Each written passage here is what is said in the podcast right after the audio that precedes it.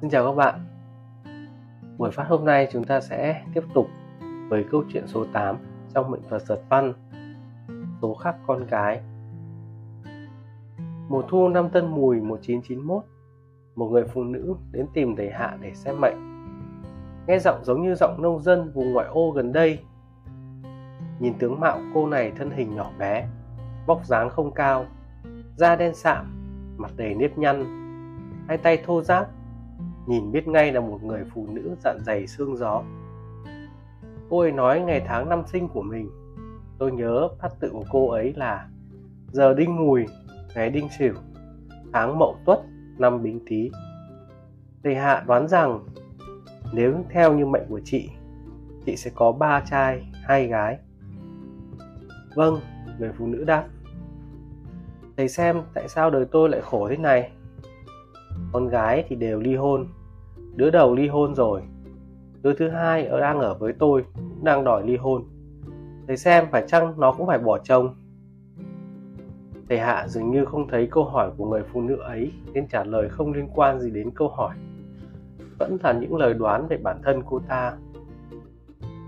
Chị sớm mất chồng, ở vậy đến giờ. Người phụ nữ gật đầu li lịa nói, tôi lấy anh ấy được 10 năm thì anh ấy bị tai nạn mà chết. Để lại tôi và mấy đứa trẻ một mình tôi nuôi năm đứa khôn lớn thật chẳng dễ dàng gì. Trong mệnh của chị, quan tinh bị hỏng. Tử tinh, thương quan, thực thần phạm tam hình. Tố đã an bài khắc hại chồng con. Thầy đoán tiếp. Theo tôi, thì con trai của chị cũng không có tương lai. Chẳng phải tàn tật thì cũng là có bệnh. Cô ta kinh hãi hỏi. Thầy, việc này mà thầy cũng đoán ra sao? Số tôi thật là khổ ba người con trai chẳng đứa nào nên thích sự gì. Xem ra đây đều là số phận đã an bài. Không biết kiếp trước tôi tạo nên nghiệp gì mà ông trời đầy đọa tôi thế này. Đến bao giờ tôi mới hết khổ đây? Thầy hạ nói, số chị kiếp này như vậy là không đổi được. Chị nói ngày sinh của ba đứa con trai cho tôi tôi xem tương lai chúng nó có hy vọng gì không? Thầy hạ chưa từng chủ động yêu cầu xem mệnh cho người khác đây là lần đầu tiên tôi thấy. Tôi nghĩ rằng thầy nhất định nhìn thấy điều gì đặc biệt trong số mệnh của người phụ nữ này, nên muốn nghiệm chứng điều gì đó. Con trai cả của tôi cầm tinh con rồng, sinh vào lúc trời sắp sáng, ngày 18 tháng chạp. Thầy hạ ăn xong bát tự. Bát tự đó là giờ đinh mão, ngày giáp tuất, tháng đinh sửu, năm giáp thìn. Rồi nói thẳng luôn không vòng vo con trai cả của chị tính cách lập dị, không có bản lĩnh gì lại còn cao ngạo tự phụ. Một khi gặp trắc trở thì dễ tổn thương. Năm hai, ba tuổi vào vận mão, năm mão. Nhưng tôi xem thì nó đã bị bệnh thần kinh rồi. Nhất định là bị kích động bởi chuyện tình cảm. Thầy nói đúng ạ, những con cả này của tôi từ nhỏ tính tình rất lạ. Năm hai, ba tuổi nó thích một con gái ở bên xóm. Mới đầu, con bé nó cũng thích nó. Hai đứa quan hệ khăng khít nhưng sau đó, phía nhà con bé phản đối chuyện hôn nhân này. Nên nhà tôi nghèo, con tôi lại không có bản lĩnh gì. Bố mẹ con bé ép nó rời xa con tôi. Con tôi sau khi bị bạn gái bỏ thì chịu một cú sốc rất lớn. Trước kia, nó rất thích nói năng, đột nhiên trở nên nầm lì ít nói. Cả ngày chỉ rú rú trong nhà. Lúc đầu, tôi nghĩ không có chuyện gì. Một hôm, nó bỗng nói nó là con trai của hoàng thượng đế nhất định phải tìm con gái của nhà đấy. Quả nhiên là đã bị mắc bệnh thần kinh, đến bây giờ vẫn chưa chữa khỏi. Thầy xem sau này nó còn có hy vọng gì không? Thầy hạ nói hậu vận của nó đi vào hỏa địa, mộc bị hỏa đốt, khả năng tốt không nhiều. Sau đó, thầy hạ xem cho đứa con thứ hai của cô ta. Người phụ nữ ấy nói rằng đứa thứ hai cầm tinh con chuột, sinh vào lúc ăn cơm sáng, ngày mùng 5 tháng 5 bát tự của nó là giờ giáp thìn, ngày đinh sửu, tháng bính ngọ, năm nhâm tý. Tỷ kiên bị chế, có phải nó bị thọt không? Cô ta gật đầu thầy nói thực chẳng sai. Đứa con này của tôi từ nhỏ sinh ra chân đã có tật, bị thọt một bên chân. Bây giờ ở nhà cửa, mở một quán nhỏ để làm ăn kinh doanh. Xem đến đứa con trai thứ ba của cô ta, tôi nhớ bát tự của cậu này là giờ canh dần, ngày tân dậu, tháng đinh sửu, năm giáp dần.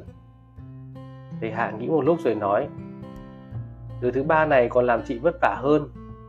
Tôi đoán nó đến đi còn không đi được. Suốt ngày chỉ nằm trên giường. Thì phải chăm sóc hầu hạ. Có phải nó đã từng co giật nên bị như vậy không? Người phụ nữ nói vâng thầy xem thật chuẩn quá. Đứa con trai thứ ba của tôi thường lên cơn co giật.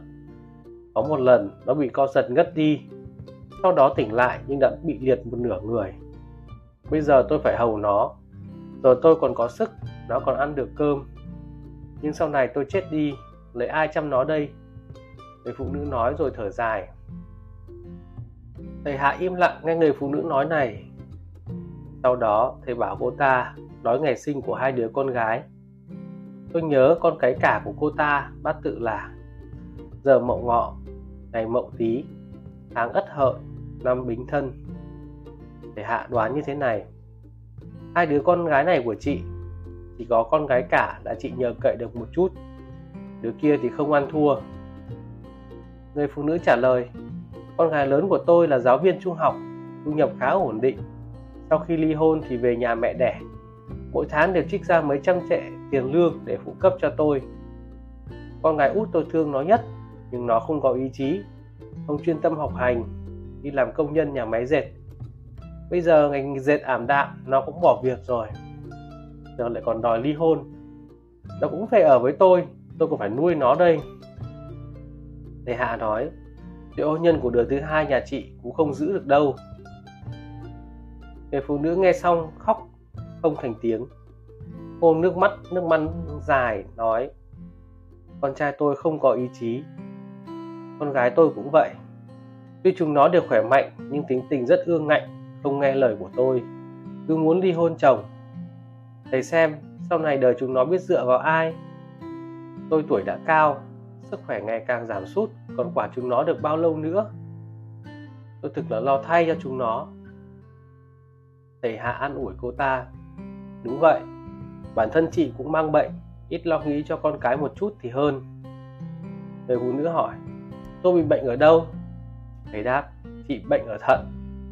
Người phụ nữ đói thầy nói đúng đó, khi tôi còn nhỏ đã từng bị viêm thận, nhưng sau đó vì không kịp thời đi bệnh viện chữa trị, nên viêm thận cấp tính chuyển thành mãn tính.